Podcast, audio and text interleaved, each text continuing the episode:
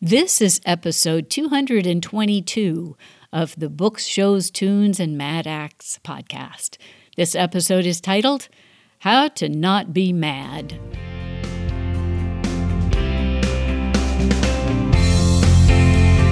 Welcome to Books, Shows, Tunes, and Mad Acts, the show about stuff we like. I'm your host, Jennifer Crittenden, and sometimes I'm lucky enough to be joined by my co host, Bill Aho, who has an ear for good music and an eye for the extraordinary. Books, Shows, Tunes, and Mad Acts is brought to you by Discreet Guide, the training company for improving your speaking and writing skills. We hope you enjoy the show.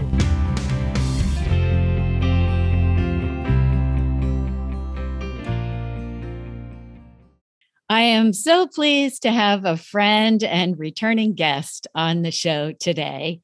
Corinne Davis is with us. Corinne, welcome to the show again. Thank you, Jennifer. So happy to be here. I'll introduce her. Uh, Corinne is the founder and CEO of the See It Station, a coaching company in the areas of self mastery and self enrichment. Corinne received her bachelor's degree in psychology from Oakland University and her life coach certification from the Coach Training Alliance. She has spent 30 years studying and applying lessons from personal development programs, courses, and mentors. Her latest endeavor is developing Cal Rock Ranch a retreat center for girls who have survived sex trafficking. And also, I should mention, uh, I published, or my company, Whistling Rabbit Press, published Corinne's book, Useful Questions A Guide to Self Coaching, which was an opportunity for me to get to know Corinne. And I really wanted to have her on the show today to talk to us about anger and anger management because I'm really seeing people suffer a lot from anger right now.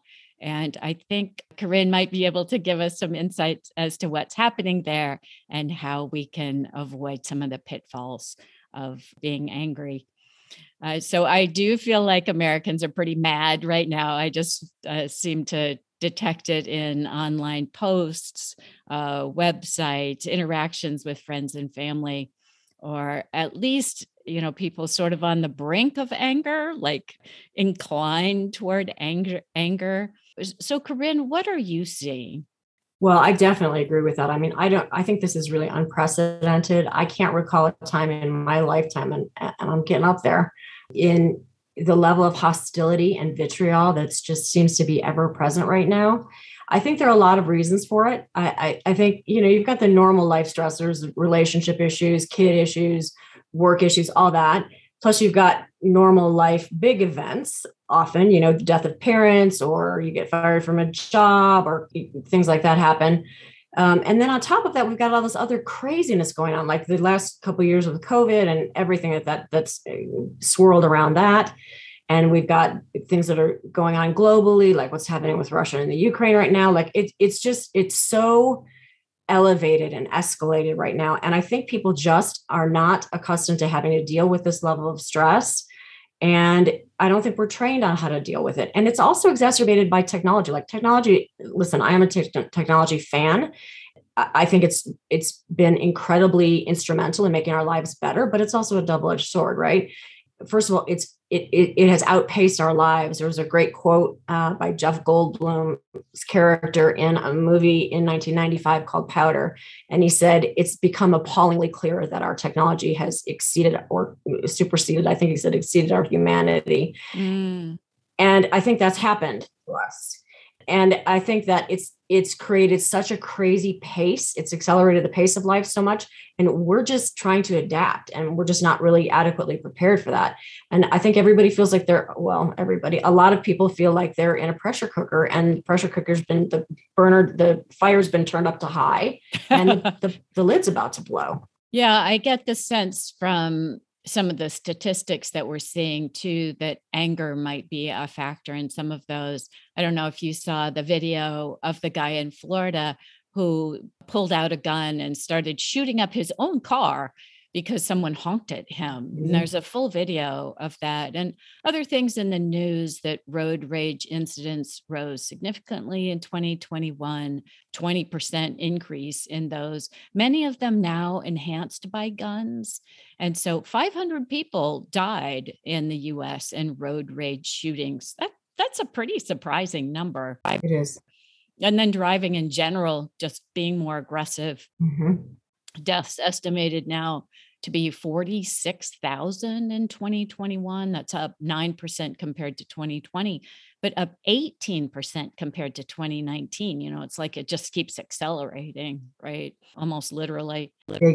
And then everyone is complaining about a lack of civility just in political discourse, you know, just downright rudeness, right? That, that, right. Uh, previously maybe people were just a little bit more careful about the way they behave but I do feel as though a lot of people feel as though they're justified in being angry. Eh, you know, sort of there's an implication that if you're not mad, you're not awake. So that seems to me that, you know, there's kind of a problem that that we get into with that. That's really a cycle, right? It's like we're being told these things are wrong and if you're not mad about them, then you're wrong. So, yeah, what do you think about that? Well, a few things came up while you were talking there. One of them is I, I couldn't agree more about the level of political discourse. You know, people for a long time were able to disagree without being hateful toward each other. There was civility in the disagreement. You still respected the person, even if you didn't agree with their opinion, and you were respectful to the person, even though you didn't agree with their opinion.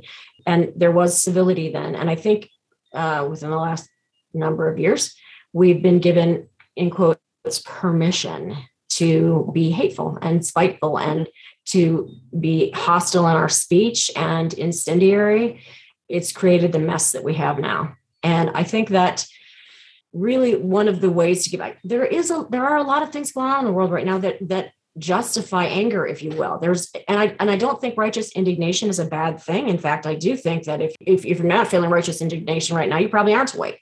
But there's a big difference between feeling righteous indignation and spewing hate and violent speech and incendiary inflammatory uh, sentiments everywhere. There's a big difference between that and using your righteous indignation as fuel to do something positive to impact the world in those particular issues. You know for me it's trafficking. Am i outraged at what's going on in the world with with the level of human trafficking? Completely.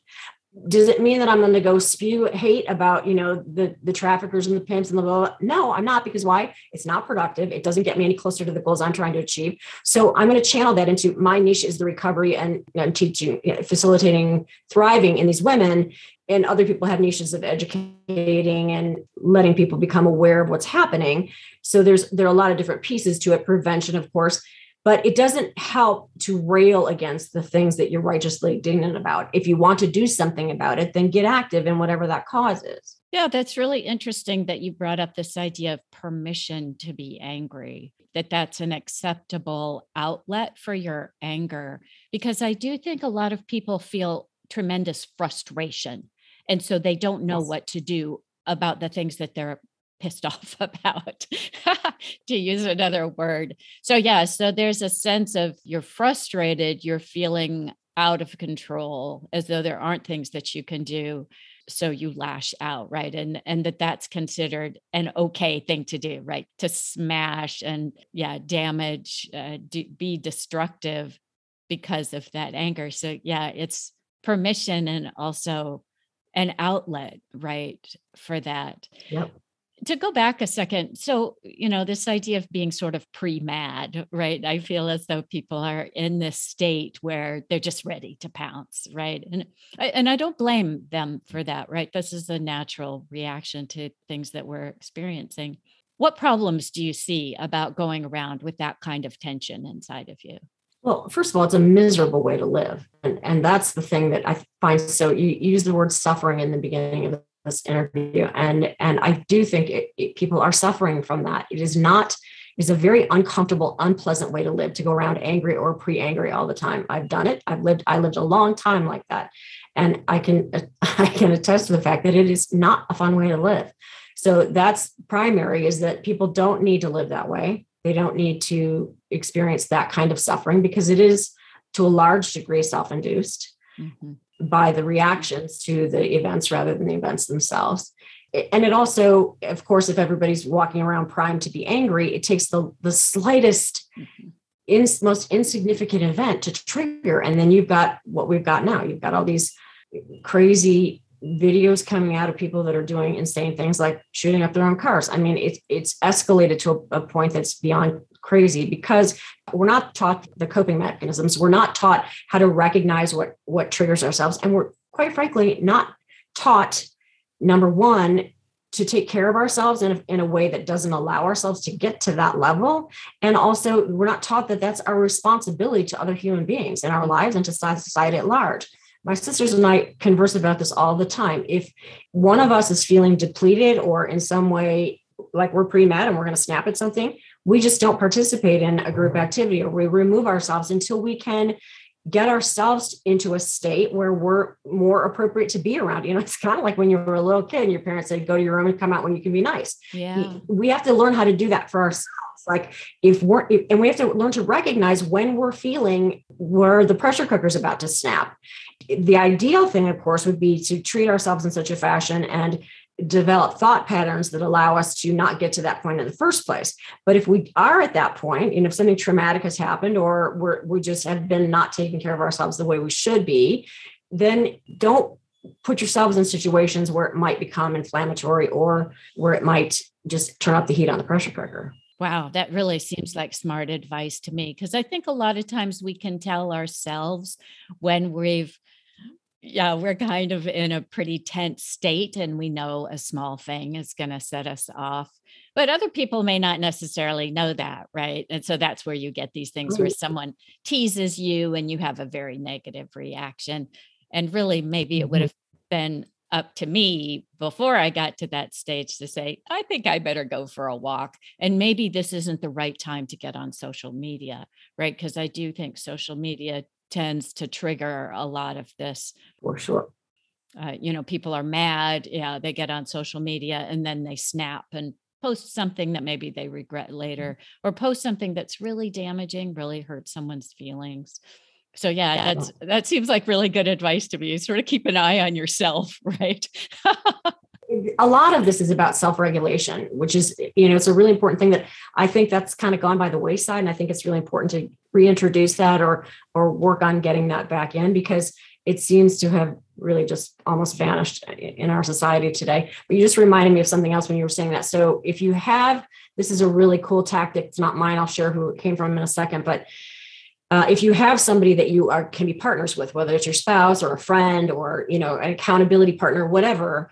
Uh, Brene Brown talks about she had a funny incident with her husband Steve about she ended up spilling the co- some coffee on herself before she was going for an interview and, and she was really mad and so she blamed it on how he loaded the coffee pot or something something to that effect. It was ridiculous and she recognized that it was her stuff and so they had a conversation later and they decided to come up with a system where when they walked in the door they would say to each other they would give each other a number from 1 to 100 oh, i'm wow. at i'm at 90 great right you'd be like well that's good because i'm only at 20 and she'd be like don't worry babe i got you okay and sometimes you walk in and both people are only at 25. And then you know what? Go to your separate corners and just take care of yourself until you can be a civilized human being. Sometimes you're both at 90 and that's great. But then in the days when one's up and one's down, you can kind of cover for each other or fill in fill in the holes or you know just assist a little better. And it, it's nice if you've got a, a person in your life that you can do that with. Yeah, that seems really lovely, actually. Right. It and it brings to mind this whole prep pressure cooker idea, right? That yeah, we're we're at a certain setting that means we're about to blow. So yeah, watch out. Mm-hmm. we should we should have little monitors on our heads, right? But so when you encounter somebody at the grocery store who's just steaming mad and you don't even realize it, and then yeah, it's like okay, stay away from the woman on aisle three. She's about to blow. Robinson, right? Yeah. Um, yeah. And the other thing that you said that that I thought is really important and critical is the social media thing. You know, there's so again, it's such a double edged sword. There's so much good that comes out of social media. There's also a, a whole lot of bad. And it, again, it's a tool that we're using, and it's really important on how we use it and the intentionality we have with it because part of the problem is the anonymity. You, know, you can make up fake IDs, you can whatever, and then you can just go on and hate anonymously. And I think what we need to remember in that. So I, there's a story that I tell in the book I, that I love about these two little fish, the two little young adolescent male fish, and they're swimming up the river and they come all of a sudden this old man fish and he's coming the other way. And the old man fish says, Hey boys, how's the water? And they're like, okay, good, whatever, fine. And they swim past, and one says to the other one, What's water? And the, the the point of it is what you're surrounded in, your normal environment, your normal thought patterns, your normal behavior patterns, your community, everything becomes so ubiquitous to you that you don't even recognize what's happening in it. But I'll tell you, it is the soup that we all live in. And when you are spewing hate, even when you're anonymous on the internet, when you're being incendiary, when you're when you're trying to make trouble, when you're being a pot stirrer, you're just making the soup more miserable for all of us. And what's happened is it's become really acrid and acidic. And so, so now I think what's really important is for the people that are conscious and intentional and want to be doing something good about it to start putting the opposite out there, to start pointing out the things that are being done that are helpful, that are good, that are being remedies for problems, that, and brainstorming together. And it's really important to take the opposite tact of the haters and to point out the good and to point out what's possible and to work toward what's possible. You know, I love that saying when somebody says, Oh, that's impossible. Okay, until it isn't because a lot of things used to be impossible and they're not anymore. So let's start talking about what's possible. Let's start talking about how to make it better. Let's start making it better. Let's let's engage in that conversation and maybe even drown out the haters with that kind of thing. So i think the anonymity of the internet is is problematic and and again the, just the kind of the permission that we've been given. But just because you can do something just because you've been given permission to do something doesn't mean you should. And so i think it's incumbent on everybody to to look at is this helpful? Does this advance the agenda that I'm trying to advance? And there are going to be people who want to advance the agenda of hate. And for the rest of us, we're just not going to engage with that. You know, we're going to promote the agenda of, you know, more peace. And for me, it comes down to the the final thing that I compare everything to, the final barometer was the word I was looking for. For me, is am I conducting myself at my highest and best? Am I conducting myself in a way that I'm proud of and that I think because I'm Christian and I believe in God and Jesus? And am I conducting myself in a way that they would be proud of me? And if the answer to those two questions is yes, then I'm on track. And if it's not, then I need to figure out what I need to do to get back on track. Yeah, it's the thing I really loved about your book. Of course, I since Whistling Rabbit Press published it, of course I loved your book. But it's one of the things that I thought differentiated it from other self-help books was the idea of internal exploration, and that you can find a lot of answers in yourself. Right? You don't necessarily have to turn to somebody else to find those answers and so this idea of useful questions i thought was really compelling and really useful. And so that was one of the reasons i wanted to have you come on the show today too was to help us use questions in such a way that they can help us not be mad right? So that's a really great one you know am i being my best self? And a lot of times i think we're pretty quick to conclude yes or no are there other questions that you can think of that people could use to kind of get to the bottom of their feelings and maybe potentially dif- diffuse them? Yeah, definitely. And and I actually do talk about this in the book in the in the self-awareness section of it, I believe, because that's kind of where my journey started with it. Uh, first of all, thank you for the compliment on the book. And listen, it wouldn't be half the book it is without you having been publishing and editing it, because that was uh, it it just transformed that what I had going on. So thank thank you for that. Um, but I, I think there are questions that you start with, like just if you start by becoming aware when you're agitated or aware when you're feeling not your highest and best or whatever, like I still to this day, like if I'm feeling a little off, I go, what am I, what just happened? Like, what did I, what thought did I just have that created me feeling icky like this? Like, or, or maybe there's something specific, like somebody spoke cruelly to you or you you got a bad review at work whatever maybe there's a specific incident but maybe more often i think it's a thought that you had mm. and you know what did i think there katie byron has a phenomenal line of questioning that she uses and it starts with is that true is that really true mm. and and sometimes it's not because a lot of the times we tell ourselves a narrative and sometimes the narrative is inflammatory sometimes it's making matters worse and like to go back and look at that narrative and say, is, is that really true? And even if it is true, how could I make it better? You know, how could I how could I frame that differently so that I don't it's not creating this this awful feeling inside me. If your parent was not very nice to you or whatever, and you assumed it was because they really liked your older sister better, some crazy thing like that, then is that a, is that true? Number one, maybe, maybe not. Is it a good narrative for you either way? Probably not. So, what's a different narrative you could tell yourself? Wow, maybe I did something that really inflamed them. Maybe they're just having a really bad day and I'm close to them. And so, of course, this would happen. Or just pick a different frame that serves you better and that allows you to move through the negativity in a, in a healthy way allows you to move through the negativity and and get back to being your highest and best and moving forward in whatever direction you've decided that you intend to go in the book i hope i'm not telling a story on you here but in the book you share a story about having a bad reaction to being honked at so yeah tell us that story and tell us especially how how you think you would avoid having that happen today for sure. So uh, it was actually my my mother and stepdad had come to California to look into buying a condominium. They found something they liked, and so they asked my sister and I to take the day off and come look at the condo with them, which we did, and we loved it. And so they were going to buy it. So the realtor was taking us to lunch, and at the time, Carlsbad, which is where they bought it, was a very small, quaint little town, had one little main street.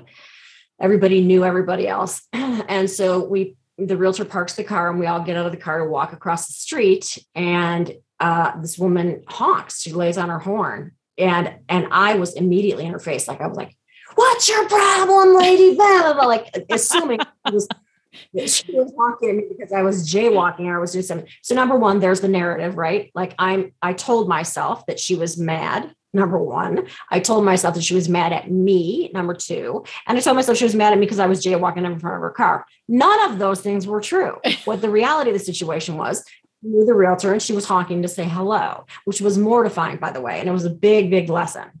Um, but it, it, forced me to look at, wow, what, what is my, what have I allowed my life to become that I'm walking around with this level of stress? This is not okay. And I don't want to live like this. Like it's not, it's not good.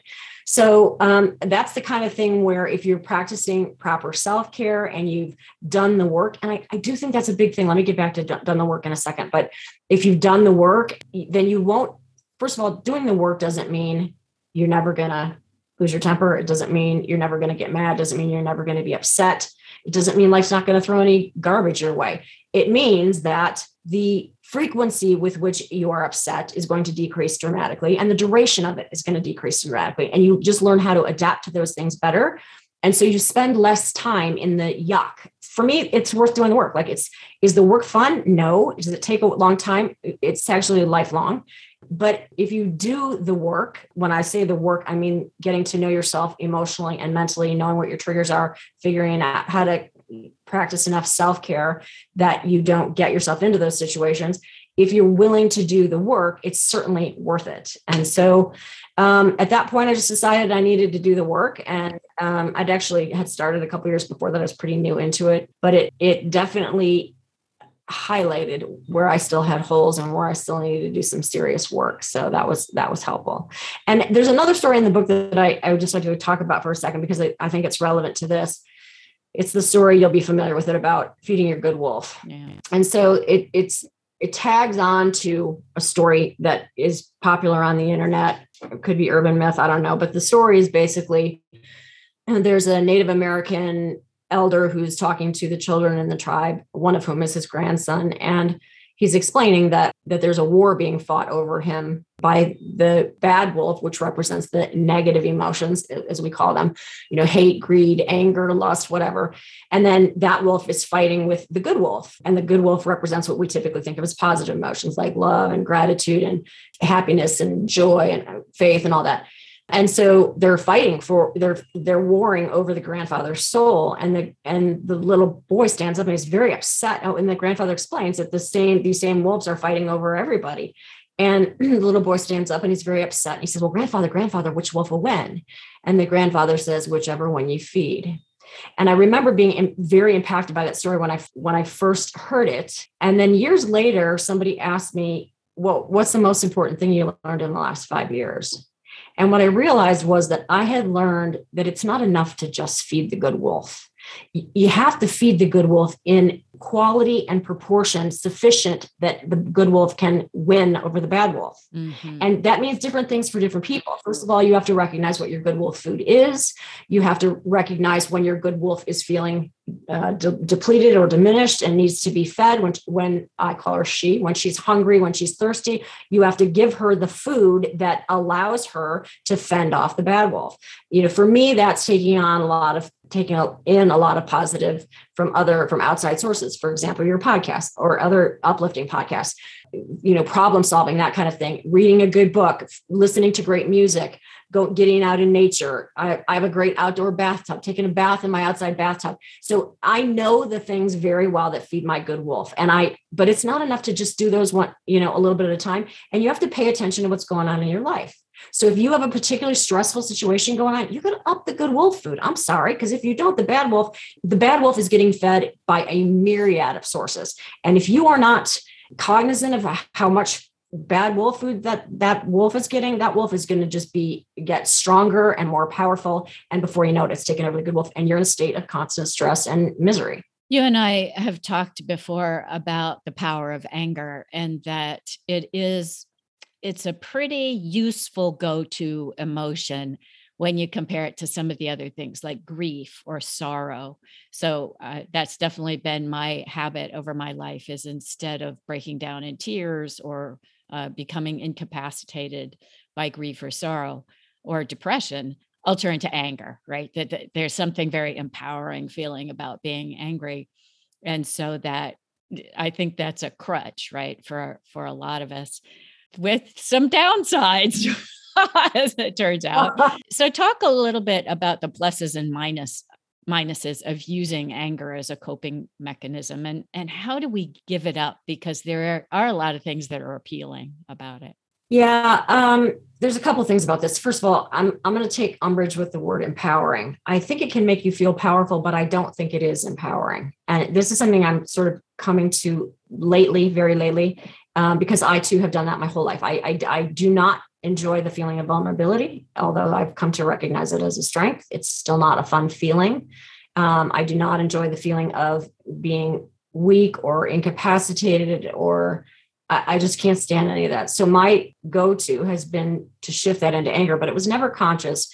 And over the years, it became reflexive. Like I, I, I almost skipped over the hurt or I skipped over the righteous indignation where I went immediately to anger. And so I spent a lot of time in it. Like I, I it's a very familiar thing for me. And it's way more comfortable than those other mm-hmm. softer, more typically feminine emotions. And I, it's still very hard for me to to recognize okay this this anger is a secondary emotion to what so then the questions come back in, right? Like, what am I, what preceded me feeling angry? Oh, my sister said this and it really, really hurt me. And then I have to deal with what's in the hurt. And what do I want to do about that? Do I want to chalk it off to her having a bad day? Do I want to have a conversation with her about it? Do I want to use it to make myself better? Was there something, was there a lesson in there for me? Was there, so then you can start to use it as a tool. And I think it's fine to feel anger. And I'm going to have a caveat there, as long as you don't exacerbate it and fuel it because at that point you start to lose cognitive functioning you start to lose access to your prefrontal cortex your amygdala hijacks, hijacks your brain and you now you're just emotional and you're not thinking straight anymore. So to the extent that you have enough self-regulatory and self-mastery ability to uh, keep it below a certain threshold level i think it can be useful as a as a fuel to move away from something even though I prefer moving towards something, I think it can be useful as a fuel, but you you have to be self-aware and self-adept enough to really be able to manage those levels. Yeah, I think we're going to circle back to sort of channeling and anger in a few minutes, but I want to go back to this post that I saw in my neighborhood website yeah, these posts and then the reactions to them sometimes are just like amazing to me these days. Yeah, people just, yeah, flipping out over things. So this one woman had this kind of sweet post, really, in the midst of all this, rah, you know, fighting and shooting and running into each other and killing everybody. She posted this sort of advice about finding common ground with neighbors, especially neighbors, right? And that she was, you know, essentially calling for peace, you know, and, and suggesting that mm-hmm. people uh, remember that we live in the same village together and that we share a lot of things. Our children go to the same school, blah, blah, blah. And to my surprise, I didn't think much of it when I saw the post, but to my surprise, people just got enraged by this post. Oh, I'm getting the giggles because it was just so, uh, so shocking to me. So basically, many of the comments said back to her look, if you're the type of person who's willing to tolerate other viewpoints that are wrong and bad, then you are the problem. And so the only proper attitude towards you is combative right that you're that you're the problem and you are wrong and you are bad she took her post down and, you know that's kind of sad really that she mm-hmm. um, felt so uh, undone right that the only solution that she saw was to take that post down. So here we had someone calling for peace who was actually you know really pushed out of the conversation. But I do feel as though there's this, this kind of peer pressure also exists, right? It's not always just from ourselves and like me you know with my go-to for grief as a um, alternative to grief for example but i do feel like there's sort of this peer pressure now that exists that you're only right uh, if you're mad so are there any particular traps you think that we should watch out for well, yeah, I think first of all, it's interesting that you're bringing up that post because somebody else just talked to me about it this morning. I think there was a reaction to that post where the woman used the term toxic positivity. And was, I never heard that term before. It was kind of shocking to me. And I was like, whoa, uh, I think we could use a little toxic positivity in this world. But I, I think I understand what she means. You can't just throw pink paint over everything and pretend nothing's wrong because that doesn't solve anything either. Um, but I, I do think, number one, the aspect of social media that where people are always engaged in number one comparing number mm. two uh, engaging with dissenting opinions and ineffective and hostile way. Mm-hmm. I think those are easy things to avoid. I think the key factor here is being able to recognize what's within our control and what isn't. There's enough frustration in having to learn all these new all these new things that come through technology that have sped up our world. We've got enough frustration in that. We've got enough frustration when we're trying to work remotely and nothing's working. We've got enough frustration when we're trying to, you know, there are a lot of people that are trying to work from home and still parent from home. And it, mm-hmm. it's a little better now because most of the kids are back in school. But there's a lot of that stuff going on. Generally, there's a there are a number of ele- elevated sources of frustration in our world today. But let's not make it worse. You know, yeah. let's not engage in that kind of activity and that kind of dialogue that that just makes it worse.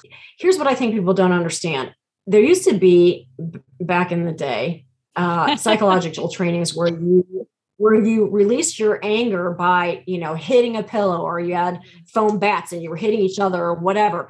All it does is fuel the anger and and make it worse and it and it just turns up the temperature on the pressure cooker. It seems like you're going to open the lid and let us a little bit of steam out, but that's not what it does. Mm-hmm. It elevates it.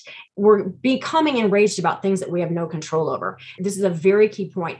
If you are going to focus on things that you have no control over and that you cannot impact one way or another and they upset you, that is a prescription for misery. I promise you. If you want to be miserable, if you want to feel hateful, if you want to feel focus on something you don't have any control over that you hate. It's really simple. It's, and people are doing it all the time. Mm-hmm. So it's incumbent on everybody. There is a lot of external pull toward those things, but people have to be self regulated enough. We're back to that to say, what am I focusing on here? And it, maybe I do want to, fo- me, I, I want to focus on trafficking. I do. It's a horrible, awful thing. And I'm enraged about it. But guess what? I'm in the arena. I'm trying to do something to help the situation. And so that then makes it not it's not frustrating. It's still it still is upsetting. It's still i still have righteous indignation about it but I, am not frustrated because i'm in the arena doing something about it. So if you're going to focus on something that you don't that you don't have control over but you can impact then focus on where your impact can be. So those are your choices really. Focus on something you don't have control over that you're upset about. Be miserable give your attention to something that is not right in the world that you can have some impact on and have the impact. Do the work. Get involved. Volunteer. Contribute money whatever. And make it better. Or you can also do the thing of you know close your eyes and pretend it doesn't exist. But always in all of those if your if your core compass is to come back to am i conducting myself in my highest and best in the way that i'm responding to this post in the way that i'm posting something in the way that i'm conducting my life and my relationships and if that's your barometer if that's your compass you're going to have a lot better experience of life i'm going to ask you to speculate here because I do see that we seem to be drawn to inflammatory things, right? It's funny how uh, this just human nature that we tend to want to turn on some super mad talk show and watch somebody rant and rave? I mean, what what what kick do you think we're getting out of that? Because we we as human beings, we do seem to be drawn to things that that provoke a kind of emotional reaction like that, right? More anger rather than love, right? So, yeah. do you have any mm-hmm. idea what's happening there? Well, that's funny that you say that. So, number one, I have to just do a disclaimer that this is completely personal opinion. I have no science to back any of this up, but here's my here's my take on it. Uh, a couple things. Number one, this does have scientific fact base. Actually, we are hardwired to self protect and to our survival mechanisms come into effect, and so we need to notice things that are that could be detrimental to our well-being we need we need to notice those from a biological standpoint so i think we're hardwired to notice that stuff mm. more from that standpoint that would make sense. But i think there's also another aspect to it. There's a premier researcher on infidelity. Her name is esther perel. And she said that without exception any of the couples that have come into her office for marital counseling after one has been unfaithful she she hears some form of this sentence it made me feel alive. Oh wow. Yeah. And a lot of times i think that that's what's happening with this stuff. You know life can be very you can really get life doldrums if you're not intentionally engaged in making that happen otherwise. So you know it's the laundry still has to be done and the food still has to be shopped for and cooked and cleaned up after and the kids still have to be taken to school and and the bills still have to be paid and it's boring and it's doldrums and it's mundane and it's miserable. And sometimes something exciting takes you out of that even if it's not beneficial Mm-hmm. But I think there are other of us, others of us that are wired to get excited about the good stuff. Like Mike Rowe has an internet show. I don't know if it's still on, but I loved it. It was a Facebook show where he would go uh, anonymously into different cities or different towns. People would write in and say, This person has been doing this good in the community. And they would go and do a story about them. And then and then give them some gift. So there was one that was about the firefighters that lost their lives in that wildfire in Arizona, and they donated a life-size bronze statue to the entrance of the park where, where they're memorialized and got better equipment for the firefighters. And there was another one in New Orleans. These people were still trying to put back together after Katrina. And so he he was highly, and I loved that show. Like I mm. lived for that show because it was so great to see somebody pointing out the goodness because because that's the thing you know you can the, it's your choice how you want to react to these scenarios do you want to just get pissed off and stomp your feet and criticize and and be hateful? Or do you want to do something good and help out? It's your choice and it's going to definitely impact the the experience that you have in your life. It's really interesting about the infidelity. Uh, i was watching a show and it was about an affair and the person who had the affair was attempting to justify what he had done to a family friend. Of course he was having a very hard time doing that because the family friend was very judgmental and felt that that that was you know an extremely wrong thing that he had done. And so the uh, philandering husband said to him i actually think it was brave. And he said and i still think that. And the friend just goes off on him about yeah th- this is not brave.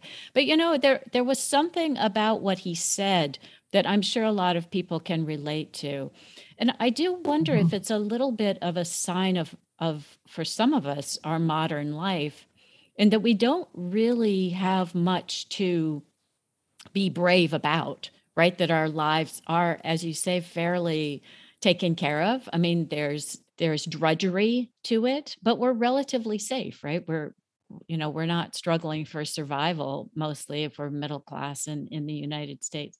So i wonder if there is something about this yeah i think it was brave i think it was exciting it brought some life in you know when we do something bad that we get that charge that adrenaline charge from it. Maybe maybe we're just not threatened enough but you know that's something for us to think about when we gravitate toward ugliness right? Whether it's a hateful talk show or vitriol or people venting and screaming or you know fighting that yeah maybe we're just looking for a little excitement and there might be a healthier way to get that excitement i don't know what do you think that's exactly the point and when i heard her say that it, it really shook me to my core because I thought, well, what, how would it look like? What would it be like? Here's my questions again, right? What would it be like? How would it look if we, if we intentionally pursued things that make us feel alive, that are positive and uplifting and enrich our lives, and that we could take home and share with our spouses or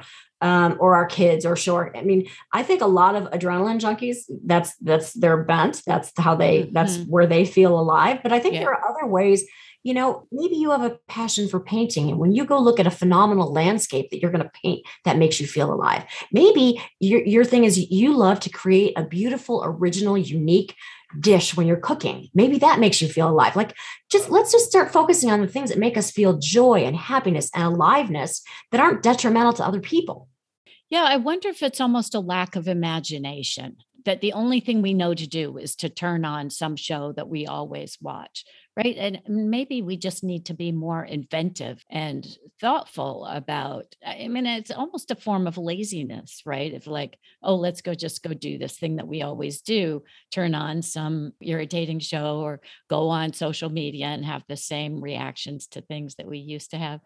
I don't know. I could imagine that, yeah, we just get stuck in our ways, right? Those ways can be pretty negative.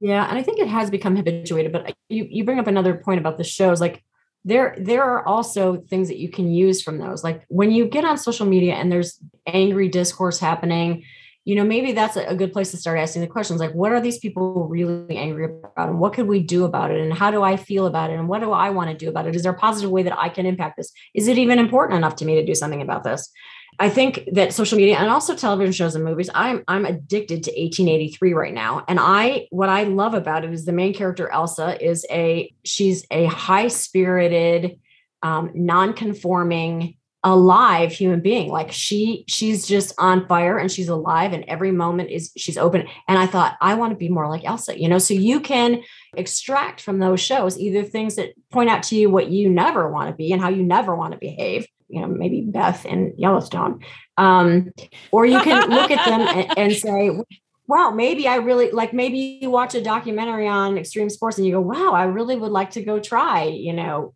whatever, doing motorcycle jumps or what whatever it is. A lot of people have this thing about like, well, I don't know what my passion is. I don't know what my mission is. Well, you know what? The first thing is to start paying attention. What what do you what sparks anything in you? You know what lights you up or what even makes you feel a little if you're so closed down that you can't even feel like excitement or passion about anything because i there i think that's prevalent in depression a lot then then just start paying attention to the more subtle aspects of that. Like what might maybe pique your interest? What might make you a little inquisitive you know? And and start there and just expand on that and experiment you know? Try different things I, think those are more positive ways to make yourself feel alive so that you're not getting sucked into the the negativity that can also give you that feeling of aliveness but to to what end and to whose detriment. The new york times apparently asked a psychologist in kiev about how things were going and so she said well you know anger and hate in this situation is a normal reaction and it's important to validate that and then she said it's also important to channel it into something useful. So her advice was to build incendiary bombs out of empty bottles, which might not be what we want to advocate for on this podcast. but do you have do you have some ideas about, you know, channeling anger? So I think the whole channeling thing, it, for me, it goes back to the self-regulation again. Number one, to recognize the things that trigger you that make you angry to figure out either why that's happening and do something about that or sometimes it's just a matter of you got to stay away from those things and those people you know if if that's a given and that's going to be what's going to happen from it and there's no good to come from it and there's nothing to be learned from it then maybe the answer is to just stay away uh-huh. and but i also think that the channeling thing can happen i was involved in a phenomenal horsemanship organization called Parelli natural horsemanship and they had a saying in that in their instruction that said do less sooner rather than more later. And the thought in the horsemanship world was that if you um, could see where the horse was going awry from what you were intending, that if you caught it sooner, it was easier to correct and ask for something different. It, it's basically like another really good metaphor that I heard from another instructor in their course was apparently when NASA launches a, a shuttle or a spaceship, uh, in their navigation if they it's constantly correcting. Like i forgot what it is every few seconds or something course correcting. Because if you if you don't do that and now you're off course 50 miles how, how are you going to get back? It's way harder to get back on course that way. Mm-hmm. and i think that's very true with anger. Like if you course correct way earlier it's much easier to do. If you allow yourself to get involved in all these crazy discussions and and that are fueled by hate and violence and you're adding to the fuel or you're just taking it in. And that's that's another thing garbage in garbage out. Remind me of that in a second. But if you catch yourself sooner it's much easier to bring yourself back down and not let the escalation happen. So it's very much about less sooner rather than more later. And then the garbage in garbage thing out is basically back to the good wolf food. You know pay attention to what you're letting in your brain. Pay attention to what you're paying attention to Mm-hmm. There are very skilled people that are trained to get you to pay attention to their stuff, whether it's you know on the internet, whether it's Facebook or they're very skilled at it. They're very good at it. They're they make a significant amount of money to capture your attention. Attention is a commodity now, but it's yours to decide what to do with. I think if we became more intentional about where we put our attention, a lot of this would probably just naturally go away. And which brings me to another point. Sorry. I think mindfulness is highly underrated in this country. Um, and there are a lot of different forms of it. You know, you don't have to sit on a cushion with your legs crossed and your, your fingers in a circle. There are many different forms of how to do that. But the, the basic idea behind it is really to train your mind to put your attention on a particular thing. And when it wanders, which it will, because it does, because that's how we're wired, just put your attention back on the thing that you intended it. It's about training your attention to be intentional. And it, it's very useful when you practice it with some regularity, it envelops all the rest of your, it infiltrates all the other areas of your life.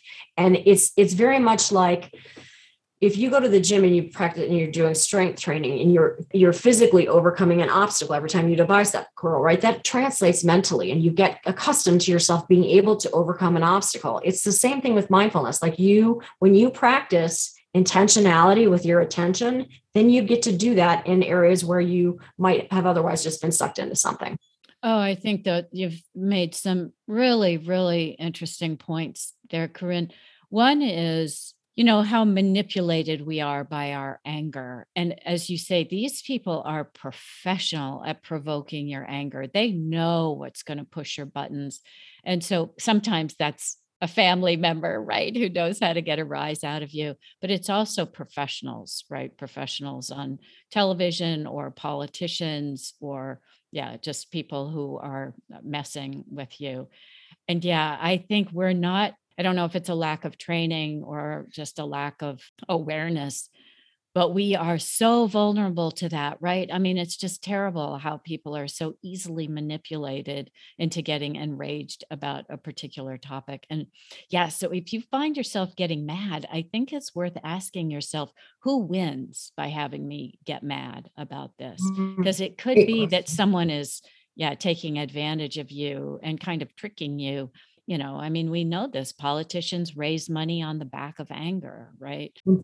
and then the second point that you make that i think is so great is it's almost like a habit so if you always are giving in to these things that trigger that anger you feel as though you have no resistance to it but once you start building up some resistance to it and start being more awake about what's happening, it's easier then to draw back from those things that make you angry. So, yeah, I think those two things are really important points. I'm glad we had time to get those in. Just to tag onto that real quickly, Jennifer. Um, as you do that, as you exercise your intention and your attention, what you just said about you, you know that you as you do it, you get better and better at it, and then you don't get stuck into it. It also gives you more sense of self control and self agency. And when you have that, you're less likely to be frustrated by the things you can't control. Mm-hmm. So it's it's a pause, it's an upward spiral when you start to do that. It's really worthwhile. Mm-hmm. Yeah. All right. Well, it's been so lovely to talk to you, and I think this is going to be one always. of the yeah one of the most uh, useful podcasts we'll put out this year.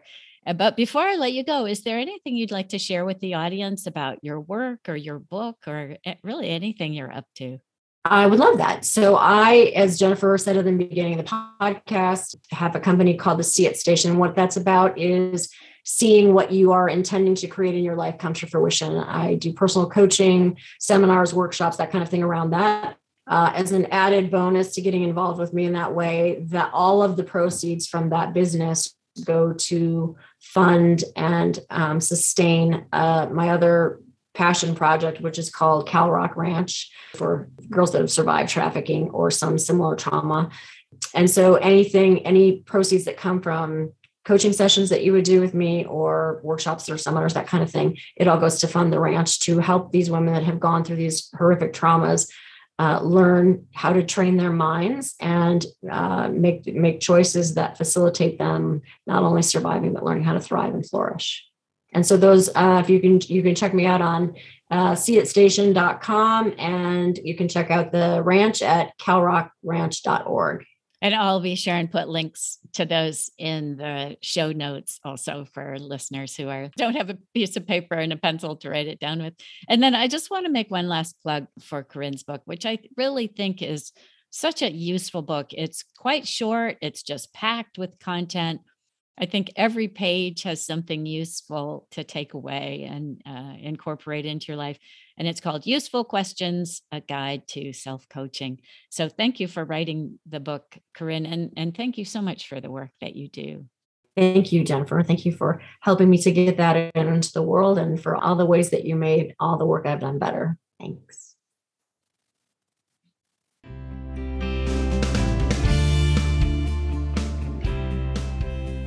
Thanks, everybody, for listening. We really appreciate it.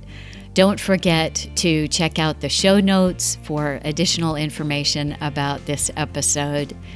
And give us a like or a thumbs up on Podomatic or wherever you listen to your podcasts. We'd also love to have your support on Patreon. And get in touch. We'd love to hear from you through the internet or Twitter or whatever means works for you. And finally, thanks to Caffeine Creek for the theme music.